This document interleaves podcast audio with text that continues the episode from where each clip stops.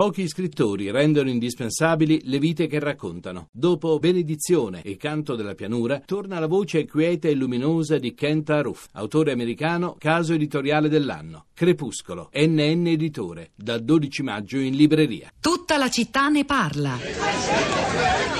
Riteniamo di avere un patrimonio di conoscenze e possiamo esprimere quella metodologia di lavoro, no? Che è quella che poi dà dignità alle persone, la che conta quando si perde il lavoro o quando il lavoro non lo si è trovato ancora, cioè più dell'esclusione economica quella che pesa, io ritengo, sia l'esclusione sociale che tu hai, cioè che ti senti veramente messo da parte. Siccome noi viviamo in una logica dove conti per quello che sei in grado di consumare, l'equazione è facile, non vali niente, e questa è l'esclusione sociale.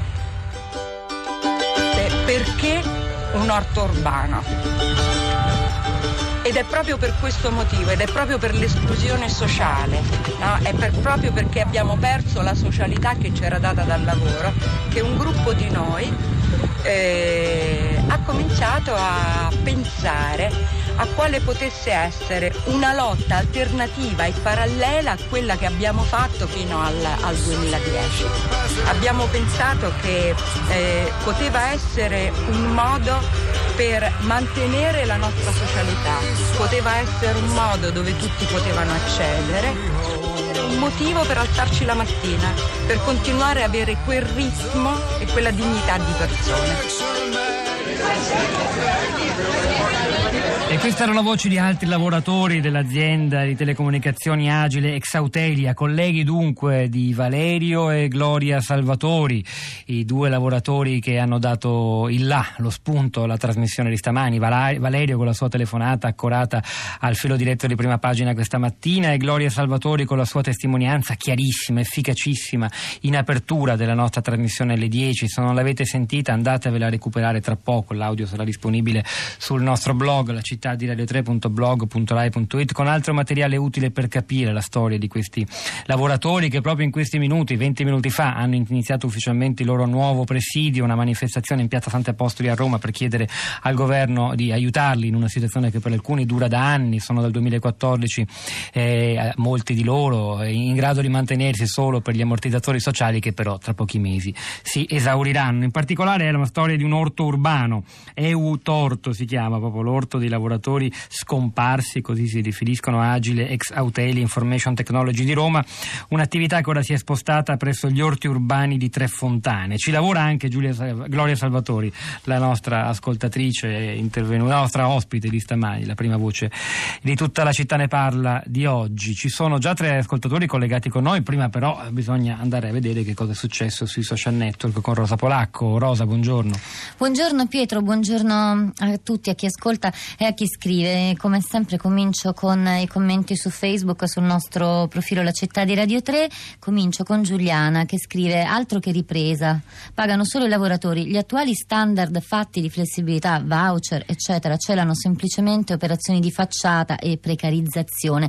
Nel caso di Eutelia questi lavoratori sono delle vittime e meriterebbero azioni forti da parte del governo per tutelarli e reinserirli. Francamente questo mantra che le colpe interne sono collegate alla Germania è davvero miope e ingenuo. Diciamocelo una buona volta che in questo paese le imprese sovente non si comportano bene con la classe lavoratrice e che le politiche attuali governative tendono a sviluppare l'ottimismo dello spot e non a creare vera e sana occupazione. Neanche la ricerca viene finanziata, e senza innovazione e ricerca che modello di impresa vogliamo sviluppare? Risponde in qualche modo una voce dall'altra parte, quella di Carmelo che è un imprenditore, scrive: la nostra competitività continua a segnare il passo, il problema non è l'innovazione e gli investimenti che sarebbero una conseguenza, ma la paura di fare in questo paese a causa di fisco e delle regole burocratiche vessatorie e miopi. Chi può scappa all'estero, chi non può sta chiuso a riccio sperando di poter resistere fin quando non avverrà un miracolo. Ancora critica Rock dice: ma quali investimenti per l'innovazione hanno fatto gli imprenditori nostrani che pur hanno ricevuto circa 17 19 miliardi con il Jobs Act. Si chiedono sempre e solo sacrifici e rinuncia ai diritti ai lavoratori, ma nessuno mai che chieda conto ai soliti privilegiati. C'è anche Nino che scrive: partendo dai linguaggi cari a Radio 3 quanto a noi, il termine crisi è scorretto in una condizione economica statica e non di certo una contingenza. La creatività greca non ha nessun nesso con le manovre dei diktat bancari in corso, quantomeno estromettono la sovranità dei popoli, e non è cosa da poco, ma è la ricetta pianificata della speculazione, pagata puntualmente dalle fasce di reddito più basse. Quello che dovrebbe essere chiaro è che la crisi siamo noi che la vogliamo, con la differenza sostanziale che a pagarla fossero i ricchi devastatori delle società. Insomma, come vedi, sono posizioni molto critiche, molto teoriche e molto scoraggiate. Felice, buongiorno, benvenuto. Sì, buongiorno. A lei la parola.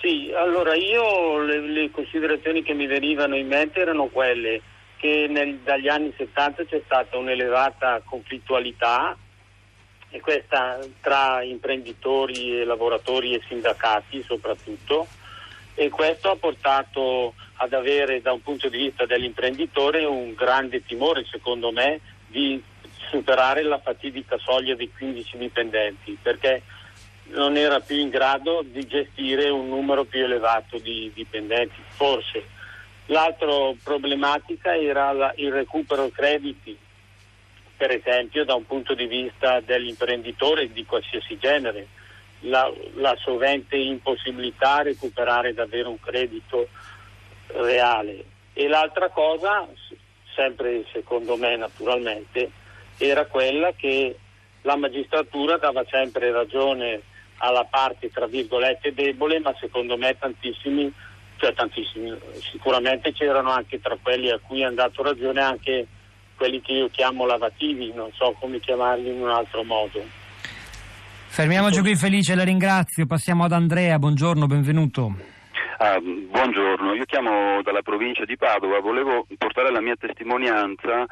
La ditta in cui lavoravo ha dichiarato fallimento un paio d'anni fa, una ditta nel ramo delle calzature.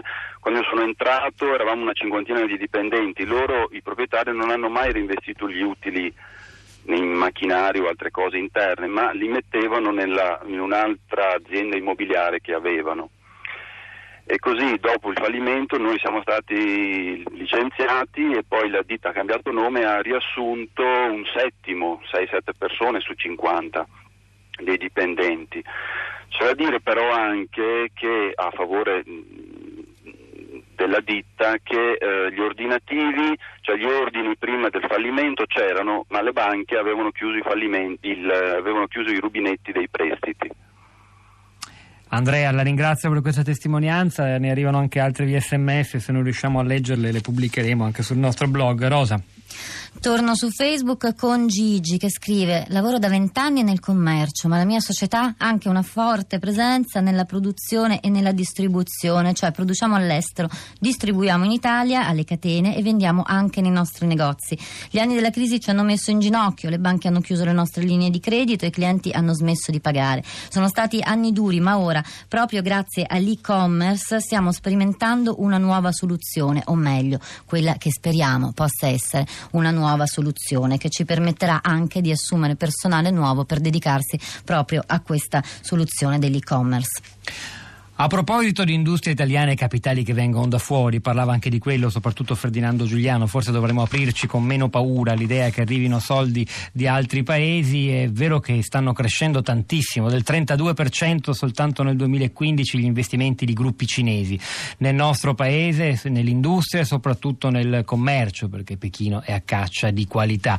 Un articolo pieno di dati molto preziosi è uscito qualche tempo fa su Wired, firma di Luca Zorloni, l'abbiamo ripubblicato nella nostra edicola del giorno sulla città di radio3.blog.rai.it, dove potete anche riascoltare l'intervista proprio di ieri pomeriggio a Fahrenheit a Franco De Benedetti, che ieri ha presentato il suo ultimo libro, Scegliere i vincitori, salvare i perdenti, l'insana idea della politica industriale, un'intervista in cui si è parlato di protezionismo, autarchia, programmazione, strategie, italianità, tutte parole molto importanti anche per capire il tema di oggi. Walter, buongiorno, benvenuto.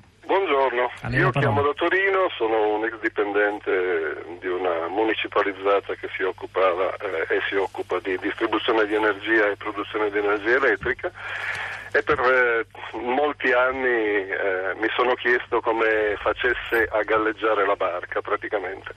Negli anni 90, in cui c'era stato il boom della cosiddetta qualità, chiesi all'allora amministratore delegato in un'assemblea quale fosse il costo della demotivazione dei dipendenti, perché come ho detto nell'SMS, se il capitano cambia rotta sovente, dopo un po' i rematori fanno solo più finta di remare e non remano più spingendo. E alla faccia della produttività per ora lavorata. Per cui bisogna dare la responsabilità ai generali che dirigono e ai sudditi che si adeguano. Magari purtroppo... con parole un po' diverse, che dice? Generali e sudditi fa un po' paura immaginare che anche nel 2016 il lavoro si organizzi così. No, però noi siamo stati vittima di dirigenze che avevano come scopo dimostrare qualcosa per sé, e sudditi che si sono, e dipendenti che si sono adeguati a spingere in direzioni sbagliate senza pensare. Walter, grazie della sua... senza pensare è una cosa completamente idiota. Grazie della sua testimonianza, Rosa. Allora, su Twitter, un giro di tweet con Sociopatico che scrive: l'innovazione è una predisposizione all'entusiasmo e alla condivisione, è una continua ricerca di spazi e di capitali. Poi c'è Lorenzo, dice: sono d'accordo con chi ci dice che è grave l'assenza di cultura vera imprenditoriale delle piccole e medie imprese, è troppa paura di perdere il controllo dell'azienda. Ancora Riccardo: senza crescita della produttività non cresce il benessere medio delle persone, oppure credete ancora ai keynesiani dei noantri? Ora si continua a parlare di lavoro perché Anna Maria Giordano a Radio Tremondo si occuperà delle proteste in Francia, durissime, lo saprete, contro la nuova legge del lavoro, il Jobs Act di Hollande. Si parlerà del movimento Nuit Debout, nato il 31 marzo 2016 e già paragonato da qualche osservatore forse un po' ottimista ad Occupy Wall Street e agli Indignados, ha provato ad attecchire anche in Italia, finora non è andata granché bene, però noi seguiamo con attenzione questo fenomeno sociale che risponde anche ad alcune delle sollecitazioni che venivano dagli ascoltatori di prima pagina stamattina. Rimanete dunque in ascolto. C'era Giovanna Insardi alla parte tecnica stamani, Piero Pugliese alla regia, Pietro del Soldare, Rosa Polacco a questi microfoni, al di là del vetro Cristina Faloci, Florinda Fiamma e la nostra curatrice Cristiana Castellotti. Ci risentiamo domattina alle 10.